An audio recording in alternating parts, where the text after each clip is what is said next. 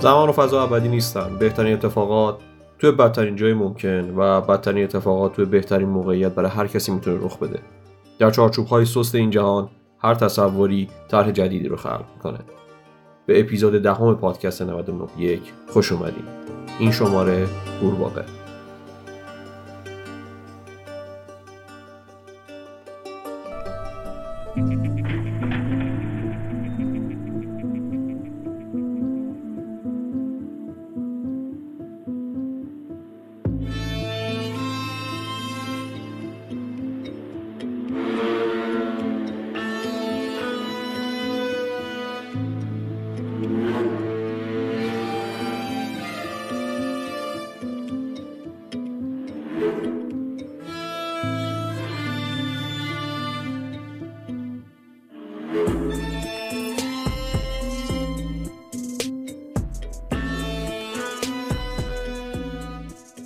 ما تو این شماره قراره راجع به یه سریال ایرانی صحبت کنیم، سریال قورباغه. این شاید یه فرصتی بشه برای ما که بتونیم فکر کنیم درباره سریال‌های ایرانی دیگه، سریال‌هایی که اثرگذار بودن، تا تو شماره‌های بعدی راجع به اونها بیشتر صحبت کنیم، نقد کنیم و اونها رو مورد معرفی قرار بدیم. و اما سریال قورباغه ساخته هومن سیدی. هومن سیدی جزو جدیدترین نسل فیلمساز ایرانی شناخته میشه. شاید کمتر کسی فکر می‌کرد کارگردان آفریقا یا 13 اینقدر زود تبدیل به یکی از مهمترین فیلمسازهای ایرانی حداقل تو بازار سینما ایران بشه.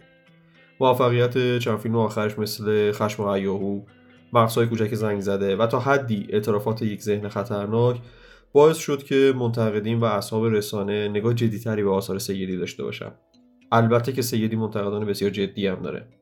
سریال قورباغه از جایی مهم شد که پیج اینستاگرامی فیلم‌های هومن سیدی شروع کرد به گذاشتن چندین عکس جذاب از سریال. بعد از مدتی با مشخص شدن فهرست عوامل و بازیگرای این سریال، همه منتظر بودن که این سریال رو تماشا کنن. در طول ساخت سریال تقریبا هیچ کس در جریان چند و چون سریال قرار نداشت. فقط این بازیگرای سریال بودن که تو صفحات شخصیشون خبر یک سریال عجیب و غریب رو میدادن. وقتی کارنامه هومن سیدی رو بررسی می‌کنیم، متوجه این اصل میشیم که آدم‌های بلندپرواز با رویاهای بزرگ تا چه حد مستعد هستن که اندازه آرزوهاشون قد بکشن. سیدی تکنان و چهارشنبه سوری در قامت بازیگر، اونم فقط توی چند تا سکانس کوتاه، و سیدی 13 و مغزها در هیبت یک کارگردان. همه ما میدونیم که این اصلا و ابدا مسیر ساده‌ای نیست و از این جهت سیدی شخصیت بسیار قابل احترامی برای اهالی سینما محسوب میشه.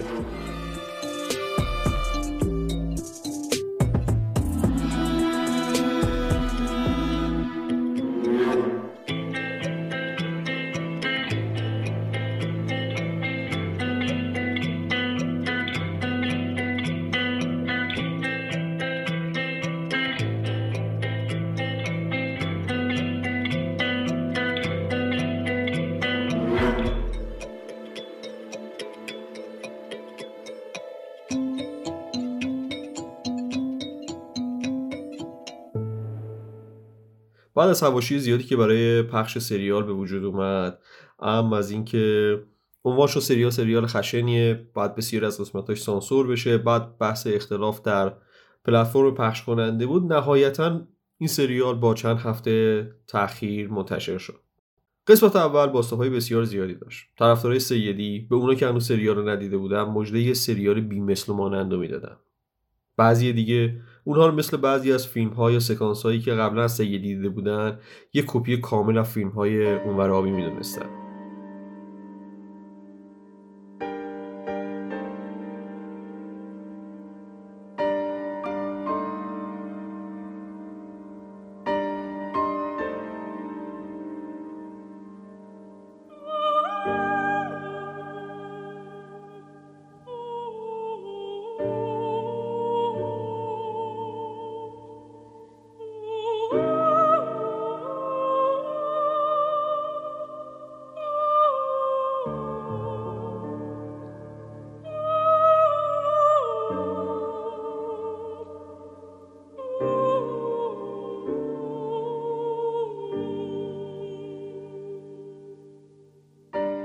بعد از بحث زیادی که سر ارجاعات یا کپی بودن بعضی از سکانس‌های اپیزود اول به وجود اومد، موضوع دوم که بسیار جنجال برانگیزم شد و سوال بزرگی برای مخاطبا به وجود آورد، منطق حوادثی بود که خصوصا توی قسمت اول رخ داده بود. ما به طور مفصل کمی جلوتر راجع به منطق اتفاقات سریال صحبت می‌کنیم.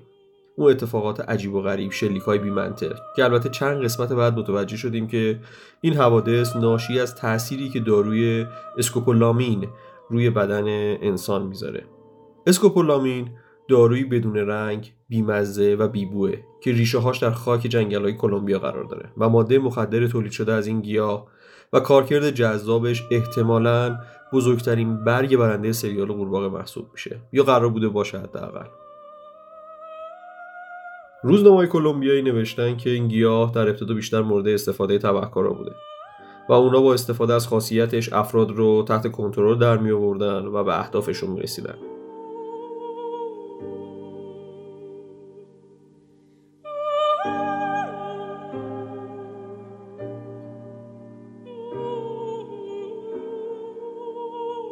ما اگه بخوایم مواجهمون رو با سریال هومن سیدی برای شما تصویر کنیم، شبیه اینه که به یک مهمونی مجلل توی ویلای شیک و با معماری جذاب دعوت شدیم که از بودن در اون موقعیت و تماشای منظره‌های بکر اطراف خیلی احساس خوبی داریم. اما صاحب ویلا خیلی برنامه منسجمی برای سرگرم کردن مهمونهاش نداره و از همه امکانهایی که داره و ما به عینه شاهدشون هستیم تمام و کمال استفاده نمی‌کنه و باعث شده که هر کدوم از مهمون‌ها توی گوشه از این ویلا دنبال این باشن که ببینن قراره چه اتفاقاتی بیفته.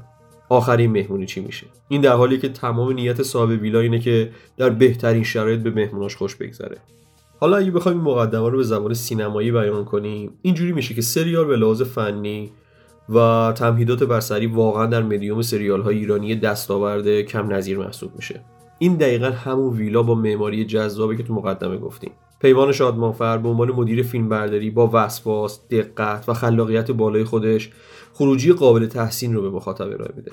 خیلی از صحنه‌ها که روی کاغذ کسل کننده به نظر میرسن، مثل قسمت‌های فلاش بک، فقط و فقط با هنرمندی شادمانفر و تیم فنی سریال به لحظات خوش‌طعم بدل میشه.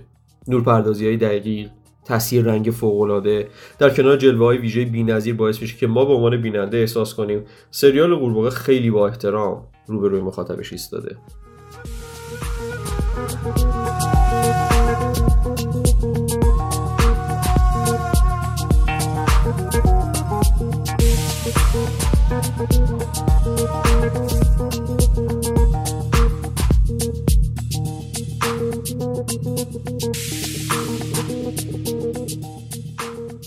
الکس فرگوسن یه جمله معروفی داره که میگه وقتی شما همه چیز رو با هم بخواید به دست بیارین، همه چیز رو با هم دست میدین. البته نه به شدت جمله فرگوسن، ولی شاید اینکه سیدی همزمان کارگردان، نویسنده و بازیگر سریاله باعث میشه تو بخشایی از این سریال دچار لکنت و سرلنگاری بشه. ما قصد داریم از چند زاویه به نقاط ضعف سریال بپردازیم، نقاط ضعفی که بعضا باعث شده نقاط مثبت سریال دیده نشه.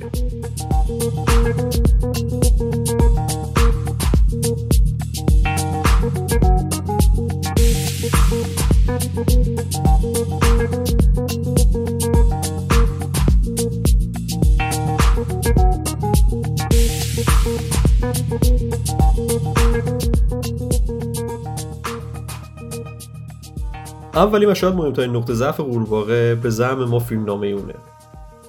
اگه بخوایم خط اصلی روایت سریال قورباغه رو دنبال کنیم، باید بگیم مردی به نام نوری به طور اتفاقی با یه ماده مخدری آشنا میشه که به وسیله اون میتونه ذهن آدما رو برای چند ساعت به طور کامل در اختیار خودش قرار بگیره. و شخصی به نام رامین طی حادثه از وجود این مخدر آگاه میشه و قصد داره که اون ماده مخدر رو به دست بیاره. خط اصلی داستان به ظاهر جذاب میاد. یه سریال جنایی با محوریت و موضوع مواد مخدر. اولین چیزی که با این موضوع به ذهن سریال بازا میرسه قطعا سریال بریکینگ بده که میتونه به نوعی فصل خطاب این ژانر از سریال ها باشه. در کنار اونم میتونیم به سریال های مثل وایر و تا حدی کارگان حقیقی رو بهش اشاره کنیم.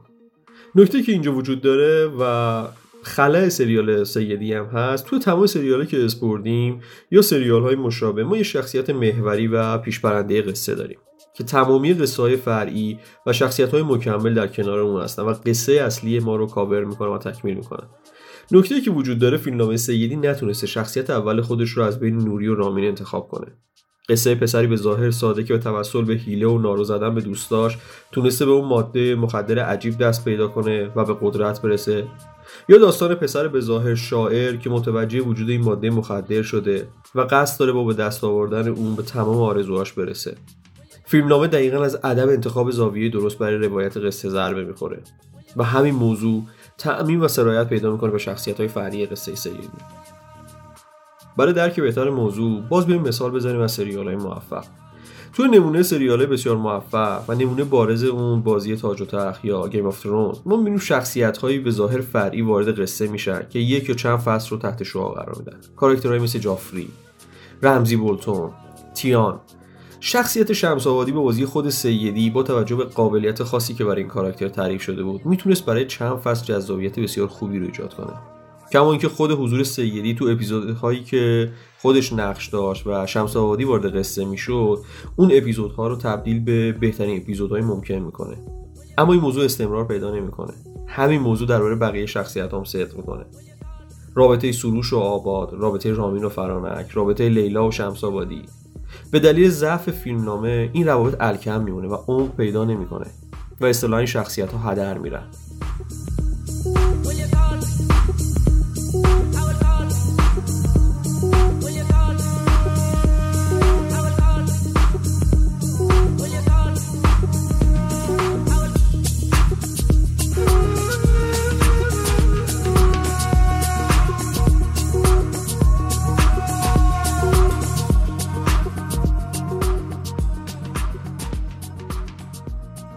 از تعیین شخصیت محوری یا خط روایی داستان که بگذریم، دومین موردی که باید بهش بپردازیم شخصیت پردازی است که البته منفک از فیلمنامه محسوب نمیشه. مثلا به جز شخصیت رامین با بازی صابر عبر، در مورد هیچ کدوم از شخصیت‌های دیگه سیر حرکتی و تغییر و تحول‌ها منطقی و تمام کمال به نظر نمیرسه. حتی راجب خود رامین هم این مسیر قهرمان و مسیر کامل نیست. عیب و نقص‌های زیادی داره.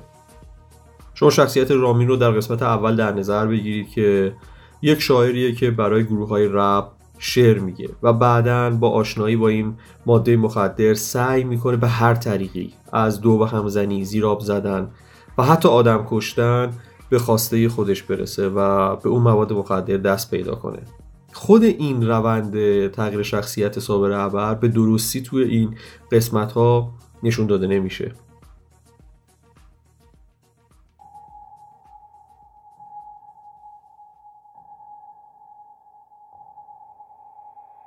ساعت ثانیه وار رها تو قافیه ها، امید به باقی راه، واسه گوشت ساقی ناب، پیرامون آشیه پر، پیام تو قافیه گم، آماده راهی عمق، یه استعداد ذاتی بمب. ولی چی بگم بشه ملکه ذهنی که پر خش و ترکه، بگم همه چی خوبه کلکه، محرم زخم تو نمکه، رنگ میره به تیرگی، سکوت عمیق اپیدمی، بزا نمکو بریزم و الا بعد این شبا سپیدنی. نه چشو بستم تو اوج فکر، چشم من باز پشت پلک، میشینم کنج ذهن به انتظار یه معجزه، کله به رقم گرم، 1-0 عقب گرد، همینو نمه میرم تو اون جایی که دست خواب یهو یقم کرد. ولی دیگه نمیذارم که بازم بگذره، شک میزنم خوابم بپره، عجیب اینه هر چقدر که حالم بدتره کارم بهتره، اونی که تا طلوع آفتاب بیداره، کم میخوابم چون خواب میاره، از در و دیوار خونه داستان میباره، آشنا بیگانه واسه داشتاد میخوانت، نگام به اون گوشه دکمه یه لکه خون روشه،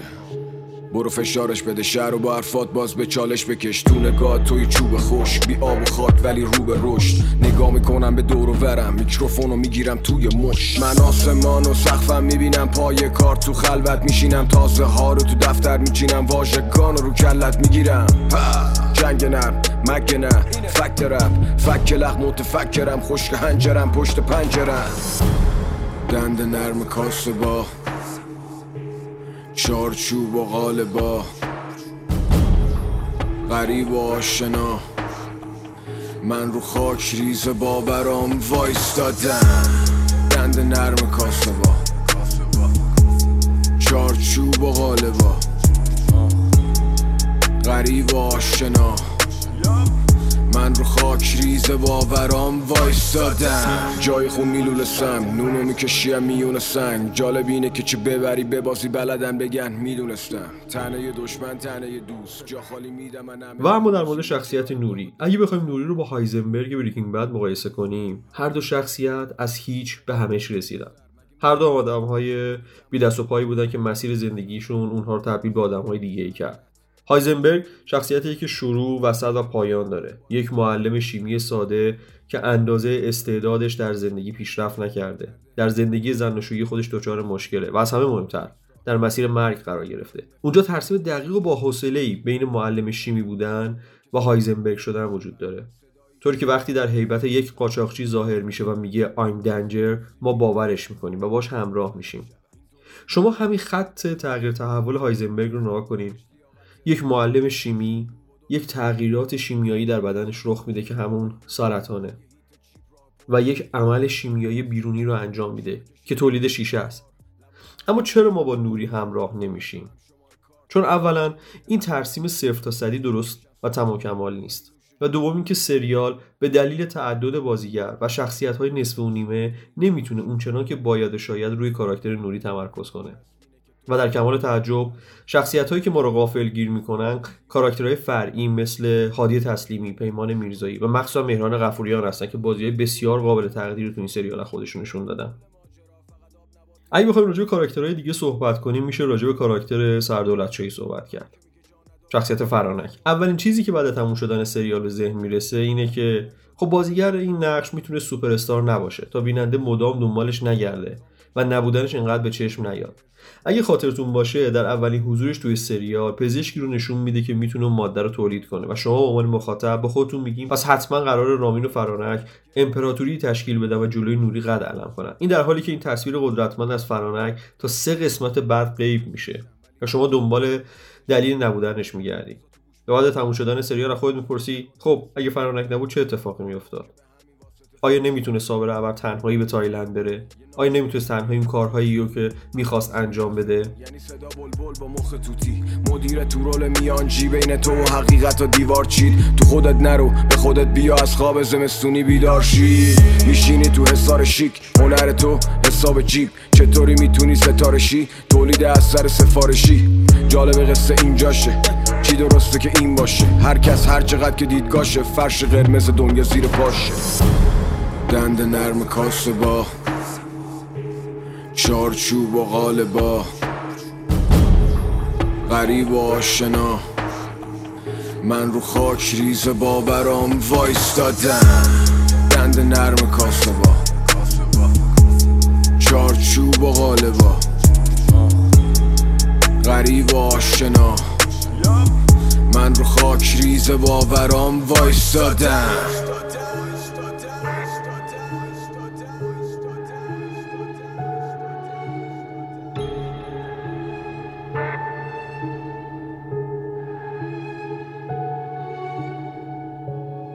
سومین نقطه ضعفی رو که ما می‌خوایم بهش اشاره کنیم و توی فیلمنامه اون برخورد می‌کنیم که مخاطب رو پس میزنه، منطق اتفاقاتی که در فیلم رخ میده.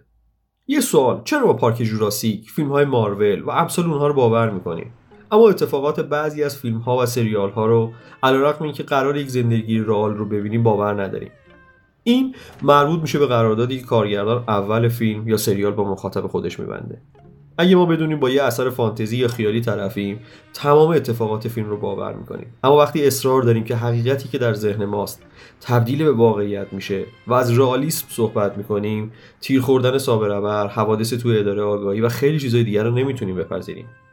سیدی شهری رو داره نشون میده، پلیسی رو داره نشون میده که مخاطب توی زندگی روزمره ندیده. واقعیت اینه نمیشه صرفاً با دیالوگ و نریشن اتفاقات فیلم رو منطقی جلوه داد و از تهران شهری مثل شهر گاتهام ساخت.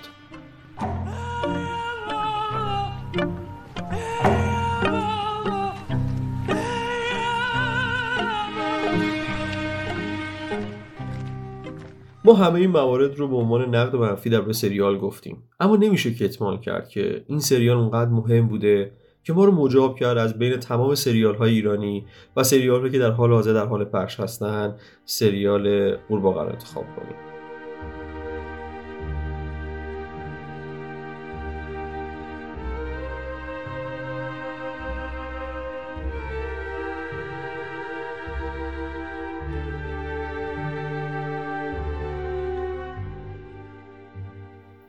ما تو این شماره از ایمان تحسین، کارگردان و فیلمبردار، خواستیم که در خصوص یک سری از ویژگی‌های مثبت سریال، ویژگی‌های بارز سریال، به خصوص فیلمبرداری پیمان شادمانفر و ویژگی‌های بصری سریال، چه از نظر فنی و چه از نظر انتخاب لوکیشن، برامون صحبت کنه. همچنین ازش خواستیم که درباره نوع تدوین و فلاشبک‌های سریال برامون بیشتر توضیح بده و اهمیت اونها و اینکه چه تأثیری در روند سریال داشته. در روی جلوهای ویژه سریال و شخصیت‌های فرعی سریال، ایمان تحسین مفصل برامون صحبت کرده. در مورد فیلمبرداری پیمان شادمانفر در سریال قورباغه، از دو منظر میشه در واقع به موضوع نگاه کرد. پیمان شادمانفر به هر حال جزو فیلمبردارهای اثبات شده و کاربلد و تکنیکال و خوشکیفیت سینما ایرانه و این در کارهای بسیاری اثبات شده است به هر حال. اما در مجموع فیلمبرداری یک اثر رو در دو بخش میشه در واقع بهش نگاه انداخت. یکی حالا بحث تکنیکال و بحث فنی و بعد بحث زیبایی شناسی. خب در مورد بحث فنی و تکنیکال واقعا حرفی نمیشه زد. کار کاملا در یک جایگاه استاندارد ایستاده و از یک استاندارد کاملا خوب برخورداره، هرچند که باز تعریف استاندارد رو امروز، یعنی در دنیای امروز که پلتفرم‌های دیجیتال اومدن و همه مخاطبا دسترسی دارن از تمام دنیا به آثارهای مختلف، از شرق تا غرب، اروپای شرقی، اروپا، آمریکا و تمام اینها، در واقع قضاوت امروز کمی دشوارتر میشه نسبت به چند سال پیش در صنعت فیلم و سریال، به خاطر اینکه خب همیشه ما مقایسمون مارکت ایران بوده و فضای کاری در ایران بوده، و ولی خب امروز این رو در کنار آثار موفق میذاریم مثل دارک، مثل صدها سریال دیگه که ما میبینیم از لحاظ نورپردازی، تکنیک، زیبایی شناسی و در واقع تکنیک های فیلم برداری. حالا سوال اصلی اینجا مطرح میشه که در واقع این کار چقدر میتونه ارزندان بکنه در مقابل کارهای استانداردی که امروز داره در دنیا ساخته میشه، و در کنار اونها وقتی قرار میدیم چه حرفی برای گفتن داره. سینمای ایران در تمام دنیا داره یک هویت و زیبایی شناسی و یک در واقع مشخصه بصریه از لحاظ استفاده از قاب، نوع فیلم برداری، فضاها، بازیها، موضوعاتی که بهش پرداخت میشه. یعنی مجموعاً میشه گفت سینمای ایران داره یک کاراکتره، داره یک شخصیت و یک لباسه، در تمام دنیا به عنوان سینما ایران میشناسن. ولی هنوز صنعت سریال سازی در ایران به این لباس و به این کاراکتر یا به این چیز واحد نرسیده و هنوز میشه گفت مشخص خاصی در مقایسه با آثار دنیا نداره، و هنوز ما داریم در واقع سعی میکنیم تقلید کنیم از آثار در واقع که در کشورهای مختلف ساخته میشن. مثلا این موضوع در مورد سریال های ترکی ما میتونیم داشته باشیم، یعنی الان در ترکیه ما میبینیم سریال سازی بسیار صنعت مهم و رو به رشد و در واقع شاخصیه و در به تمام دنیا فروخته میشه و یک مشخصه های خاصی درونش دیده میشه. سریال قورباغه از لحاظ این موضوع در یک استاندارد میسته، ولی همونجور که عرض کردم این است که آیا در دنیای امروز فقط داشتن یک تصویر اکسپوز یا قاب‌های نسبتاً مناسب یا رنگ و لعاب خوب یا یک کالر کارکشن استاندارد میتونه کافی باشه واسه اینکه به یک اثر بگیم تاثیرگذار، یا آیا در ابعاد تکنیکال تکنیک خاصی رو به چالش کشیده یا مشکلات یا مثلا شات‌های مشکل سخت یا شات‌های غیر ممکن یا شاید یه وقتایی مثلا یک سکانسی رو یا سکانس پلانی رو یا شاتی رو یا حرکتی رو یا میزانسنی رو ما می‌بینیم که حتی در جایگاه یک آدم فنی میتونیم در واقع به این فکر کنیم که چجوری این اتفاق افتاده و چجوری اکیپ به این در واقع موضوع دست رسیده، یعنی تونستن اون رو اجراش بکنن و دست یافتن بهش. در مورد سریال قورباغه خب این موضوع اتفاق نمیفته، یعنی ما از لحاظ بود تکنیکال و فنی قدمی فراتر از یک در واقع استاندارد گذاشته نمیشه، یعنی ما رو شوکه نمیکنه که مثلا فلان شات چجوری گرفته شده، چه فلان میزانسن چگونه اجرا شده یا فلان حرکت با چه چالشی در واقع روبرو بوده که انجامش بدن. فقط میشه گفت که کار داره یک استاندارده، یعنی کاملا در یک جایگاه استاندارد ایستاده. روی این حساب نمیتونم خیلی به عنوان یک کار شاخص ازش بگم. البته هرچند میگم اگر با کارهای داخل ایران مقایسه بکنیم میتونیم بگیم که خب نسبت به بقیه کارا ترتمیزتره، شخصیت داره، هویت داره، در استفاده از خطوط در لوکیشن، رنگ هایی که در لوکیشن ها هست، همه چیز یک تونه، خاکستری، سیاه، سفید، حتی در مورد در واقع خیلی در خیلی از جاها لکه های رنگی که استفاده شده،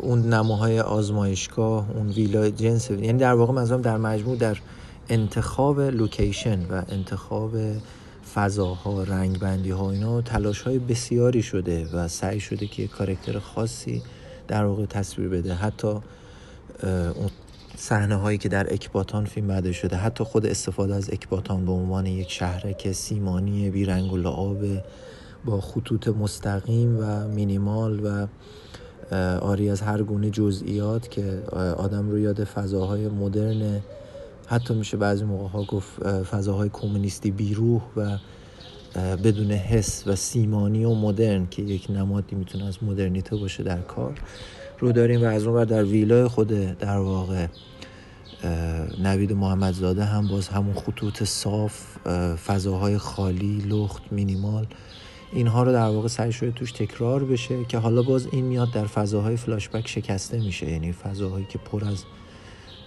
جزئیات و رنگ و فضاهای کاملا قدیمی است که خب در اون بخش‌های فلاشبک هم سعی شده از لنزهای واید استفاده بشه که یک حالت رویاگونه، کابوسگونه و در واقع خیالی به اون فضا یا اون اپیزود بده. پیمان شادمانفر در بخش‌های مختلف تکنیک‌های مختلفی رو تست زده و حالا به قول معروف به نمایش گذاشته و حالا این از یک طرف میتونه قابلیت مدیریت فیلم بردار رو به نمایش بگذاره، ولی از اون طرف ما با یک سریالی مواجهیم که در جاهای مختلف این تکنیک و این زیبایی شناسی و اون فرمول و اون زبان و ادبیات هی تغییر میکنه، هی میچرخه. حالا در قسمت هایی که فلاش بک زده میشه تا حدی قابل درکه، چون ما در واقع میتونیم این ادبیات و این فرمول رو بپذیریم که در فلاش بک ها در واقع تغییر زبان میدیم، تغییر زیبایی شناسی میدیم، تغییر دستور زبان میدیم و با یک زبان دیگری صحبت میکنیم. اما حتی زمانی که به زمان حال برمیگردیم در اپیزودهای مختلف با ساختارهای مختلف و دستور زبانهای مختلف، حتی در جنس تدوین، در جنس کاتها، یه سری جاها در واقع در یه سری از اپیزودها از نماهای لانگ شات با گیمبال استفاده شده، نماهای لانگ تک با گیمبال استفاده شده که دوربین مدام در حال چرخیدنه، حرکت میکنه، کات زده نمیشه، دوربین مدام داره حرکت دورانی انجام میده، دور کاراکترها میچرخه و مدام در تعقیب کاراکترهاست. در یه سری از اپیزودها وارد کاتای کلاسیک میشیم، مدیوم شات به مدیوم شات، کلوزآپ به کلوزآپ دیگه و یک در واقع رویه کاملا کلاسیک و کاملا نرمال در واقع دکوپاژ رو پیش میگیره که این موضوع شامل تدوین، فیلم برداری و کارگردانی است. ولی در مجموع در خیلی از بخش‌های سریال میتونم این رو بگم که تکنیک و اون بخش در واقع فیلم برداری و کالر و حالا مجموع اتفاقات بصری یه مقدار حواس من رو به عنوان مخاطب از اصل موضوع و روایت پرت میکنه و حواس رو پرت در واقع اون تکنیک یا به رخ کشیدن تکنیک یا اون مسائل فنی میکنه و انگار که از داستان فاصله میگیریم، از شخصیت فاصله میگیریم و تکنیک خودش رو به رخ میکشه. و همونجور که عرض کردم اینها هم باز تکنیک هایی، حتی وقتی این سوال هم پیش میاد که خب اوکی اینجا حالا دوربین یک حرکتی رو میکنه که حواس منو پرت کرد، باز خود اون مسئله تکنیکال و فنی هم دارای ارزش خیلی ویژه‌ای نیست که چالش برانگیز باشه و تو رو به فکر فرو ببره یا حداقل تحسین برانگیز باشه از لحاظ تکنیکال و فنی. و در اصل با یک خودنمایی در زمینه تکنیک مواجهیم که چراییش مشخص نیست.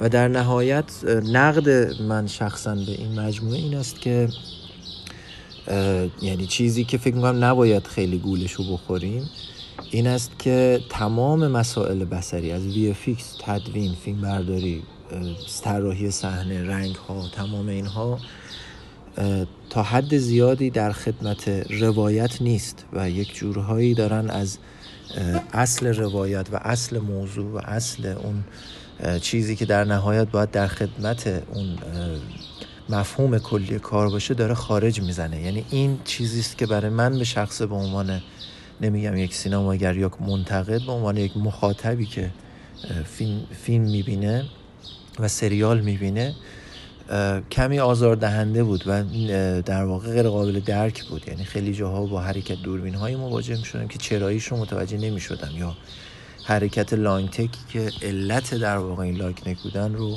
متوجه نمی شدم. نه در خدمت داستان بود، نه در خدمت شخصیت بود، نه در خدمت ایجاد حس و فضا بود و انگار که یک نوع به رخ کشیدن تکنیک بود و باز هم تاکید می کنم تکنیکی که خیلی چیز عجیب غریب و در واقع خیلی بگیم ابداع خاصی شده بود درونش نبود، فقط صرفا یک نمایش تکنیکال بود.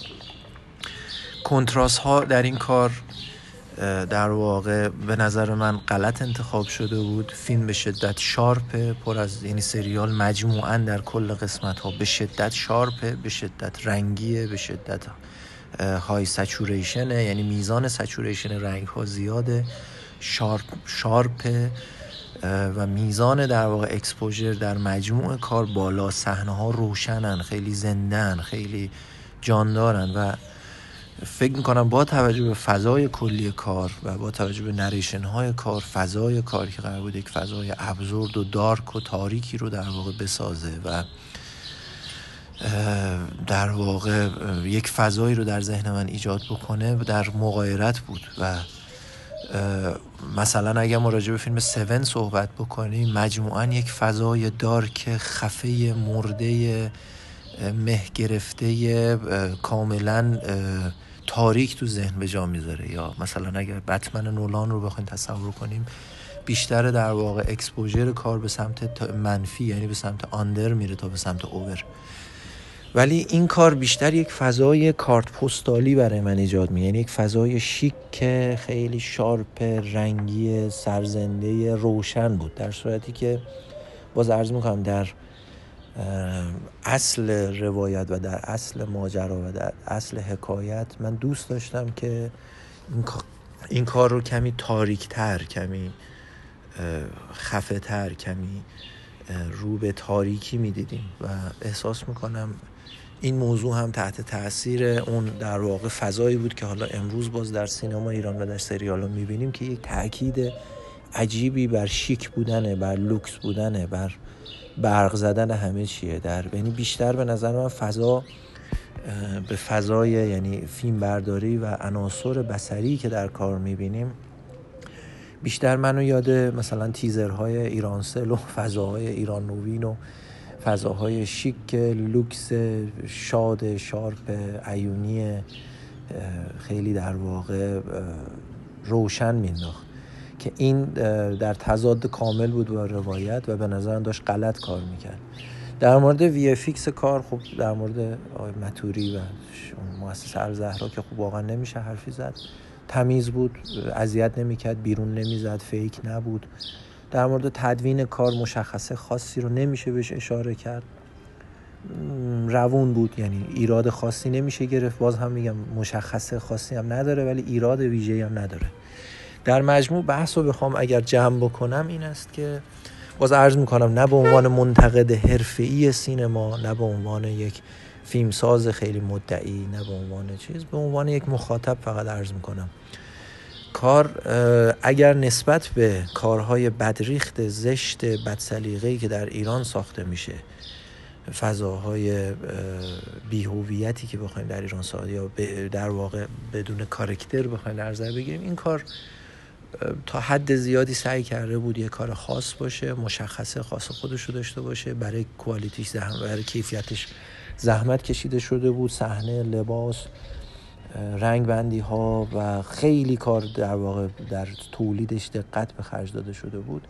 و نمیتونیم قطعا این کار رو جزو کارهای بی ارزش و چیپ و سخیف و سطحی معرفی بکنیم، اما از اون طرف هم نمیشه ازش به عنوان یک اثر ماندگار، تاثیرگذار، دارای کاراکتر، هویت و یک اثر اورجینال ازش یاد کرد. اثر اورجینال منظورم حالا به عنوان یک سریال، به عنوان یک فیلم، به عنوان یک اثر نمیشه قطعاً ازش به عنوان یک سریال اصیل و دارای هویت در واقع خاصی یا اینکه بگیم یک چیز جدیدی رو در واقع ارائه کرده یا یک ادبیات جدیدی رو ارائه کرده، نه در تصویربرداری، نه در تدوین، نه در کالر.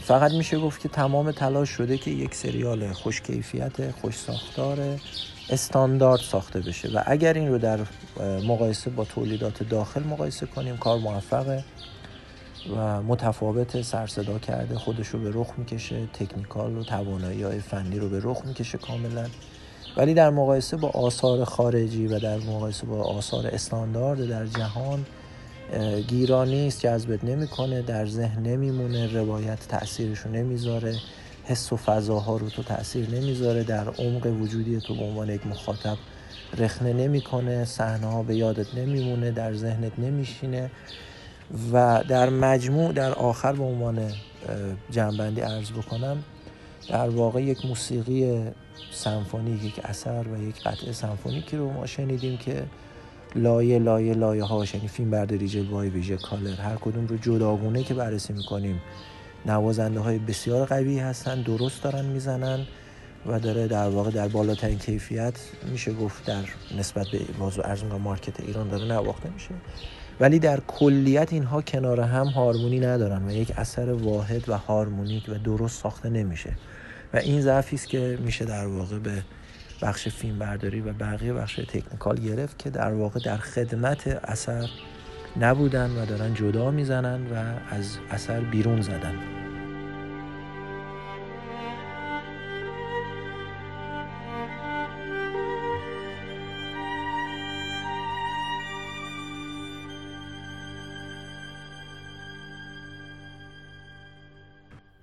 در کنار ویژگی‌های فنی که ما تو این پادکست بهش اشاره کردیم و ایمان تحسین هم مفصل درباره اونها صحبت کرد، ما شاهد شکوفا شدن چند استعداد در بازیگری هم بودیم. در کنار خورد شخصیت‌های کار اولی یا تازه دیده شده، فرشته حسینی با خلق شخصیت سرد و مستقل و غیر قابل نفوذ لیلا بیش از قبل به بازیگر مهمی برای مردم و طرفدارای سینما بدل شد.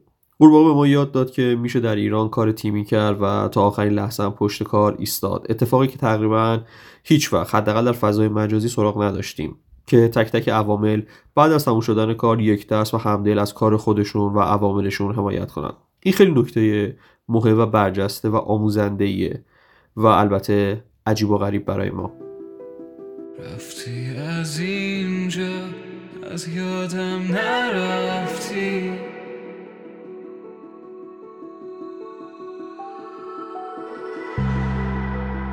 مونده قلبت جا، نه باور نکردی،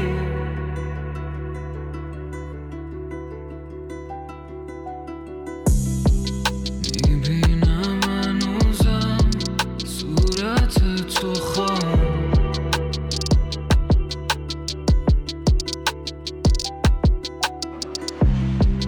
هر شب جات خالیه بیشم تو این اتاق،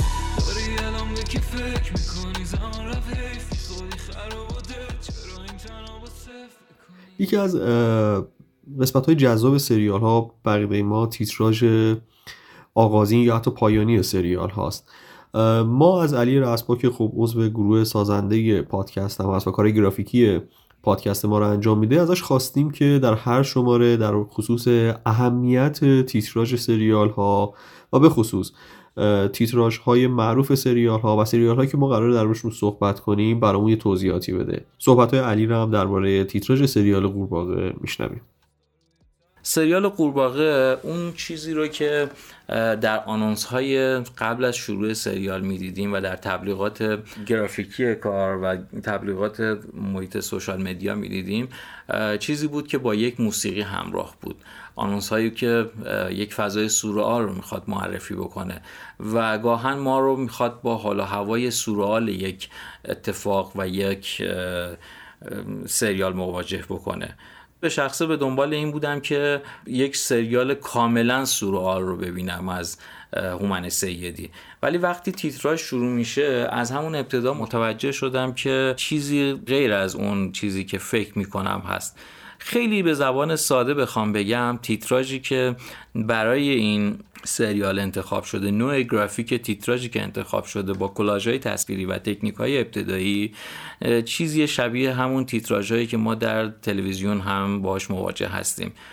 یعنی به تیتراژ اونقدر توجه نشده، تیتراژ اونقدر که باید مورد لطف کارگردان و عوامل قرار نگرفته و تنها شاخصه اصلی تیتراژ سریال قورباغه همون موسیقی گیرایی هست که داره و زمانبندی مناسب، زمانبندی مناسبی که موسیقی با عوامل بصری برقرار میکنه و فکر میکنم 1 دقیقه و 30 ثانیه شروع میشه. در ابتدای سریال هم ما با یک گویش های مواجه هستیم. صابر عبر گویش هایی رو داره، متن هایی رو میخونه که سخت میشه ارتباطش رو با اتفاقات درون سریال پیدا کرد. در تیتراژ پایانی باز ما با یک تیکه هایی از ادامه تیتراژ در ابتدای سریال مواجه هستیم و بعد از اون تیتراژ دوباره به تکنیک های سنتی خودش برمیگرده. اما نکته‌ای که اینجا نمیشه ازش چشم پوشی کرد، انتخاب فونت مناسب هست برای تیتراژی که انتخاب شده. فونتی که شاخصه سنگینی داره برای این سریال مناسبه و این رو میشه گفت که طراح گرافیک به خوبی میدونه. سادگی عناصر در نوع قاب بندی هایی که تصویربردار در تصاویرش داره، در تیتراژ انتهایی ما به صورت واضح‌تر می‌بینیم تا در تیتراژ ابتدایی. در تیتراژ ابتدایی ما با کلاژهای تصویری مواجه هستیم که کلاژهای تصویری خیلی ارتباط چندانی به محتوای سریال و تکنیک‌های استفاده در اون نداره و یا قاب‌بندی‌های در اون نداره. اما یکی از عناصری که در تیتراژ هست و ما میتونیم رد پای اون عنصر رو در خود سریال ببینیم، رنگ قرمز و لکه های قرمزی هست که در تیتراژ ابتدایی گوشه هایی از تصویر دیده میشه و میشه گفت رنگ غالب تیتراژ ابتدایی هست و ما در طول سریال مواجه هستیم با قتل هایی که به واسطه اون اتفاقات فجیعی رخ میده و ما این اگر بخوایم تیتراژ رو با محتوای سریال ارتباط بدیم، این لکه های قرمز هستن که میتونن نوع ارتباط بیشتری رو برای ما فراهم بکنن، ولی اونچه که در کلاژ های تصویری میبینیم بیشتر خودش رو نشون میده برای مخاطبی که شاید بگیم مخاطب عام هست. یکی دیگه از عناصری که ما در سریال قورباغه با مواجه هستیم و در تیتراژ در واقع سریال قورباغه باش مواجه هستیم، عنصر موسیقیش هست.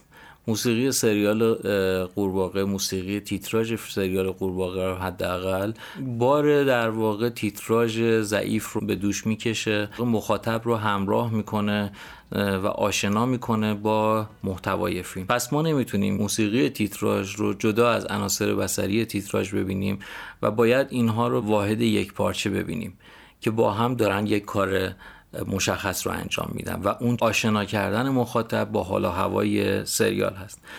در نتیجه کلی عنوانبندی سریال قورباغه یک عنوانبندی کاملا سنتیه که ما در گروه بندی انتخاب کارگردان برای تیتراژ سریال باش مواجه شدیم و اون هم عنوانبندیه که فقط در حد معرفی ساده دستاندرکاران فیلم استفاده می شد و یا همون ساختار اول عنوانبندی هست شیوه های گرافیکی که در این عنوان‌بندی استفاده شده شیوه های شاخصی نیست که ما به دنبال اون داستان باشیم، یک روایت باشیم و بیشتر یک سری کلاژ های نامربوط از قسمت های مختلف فیلم هست که بعضا هم قسمت های خیلی شاخصی از سریالمون نیستن، ولی در تیتراژ اومدن کار خودشون رو هم به نحوی که نباید انجام دادن. فکر میکنم تا اینجای کار اون چیزی رو که راجع به تیتراژ میتونستیم بگیم رو گفتیم. شاید در قسمت‌های بعد بیشتر راجع به تیتراژ و مسائل فنی تیتراژ بیشتر صحبت کنیم.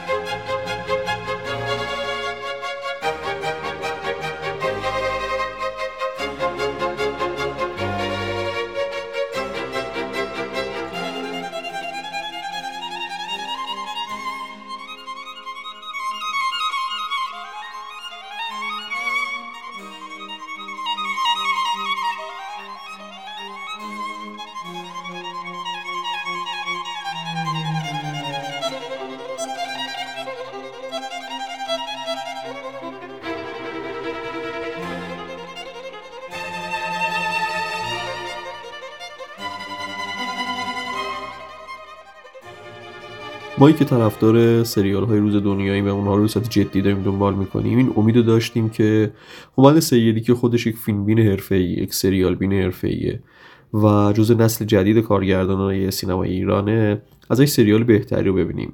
به همین دلیل توی این شماره پادکست ما بیشتر نکات منفی سریال قورباغه رو عنوان کردیم و دروش بحث کردیم. اما واقعیت قضیه اینه که در هر صورت قورباغه چه در زمان تولید و چه در زمان نمایش هفتگیش سریال مهم و بحث برانگیزی بود. شاید بهترین چیزی که میتونست باشه نیست، ولی اگر انصاف رو رعایت کنیم از استانداردهای روز سریال سازی و محصولات نمایش خانگی این سالها یه سر و گردن بالاتره. به نظر میاد تیم سیدی با یک وسوسه بسیار زیادی لوکیشن ها رو انتخاب کرده، خصوصا قسمتایی که قبل گذشته بود. سریال که به نوعی ادای دین سیدی به مردمان زادگاهش بود، اون اپیزود معروف رشت. اتفاقی که بیش از هر چیزی گذشته رنگی رو در برابر امروز تیر و تار قرار میده.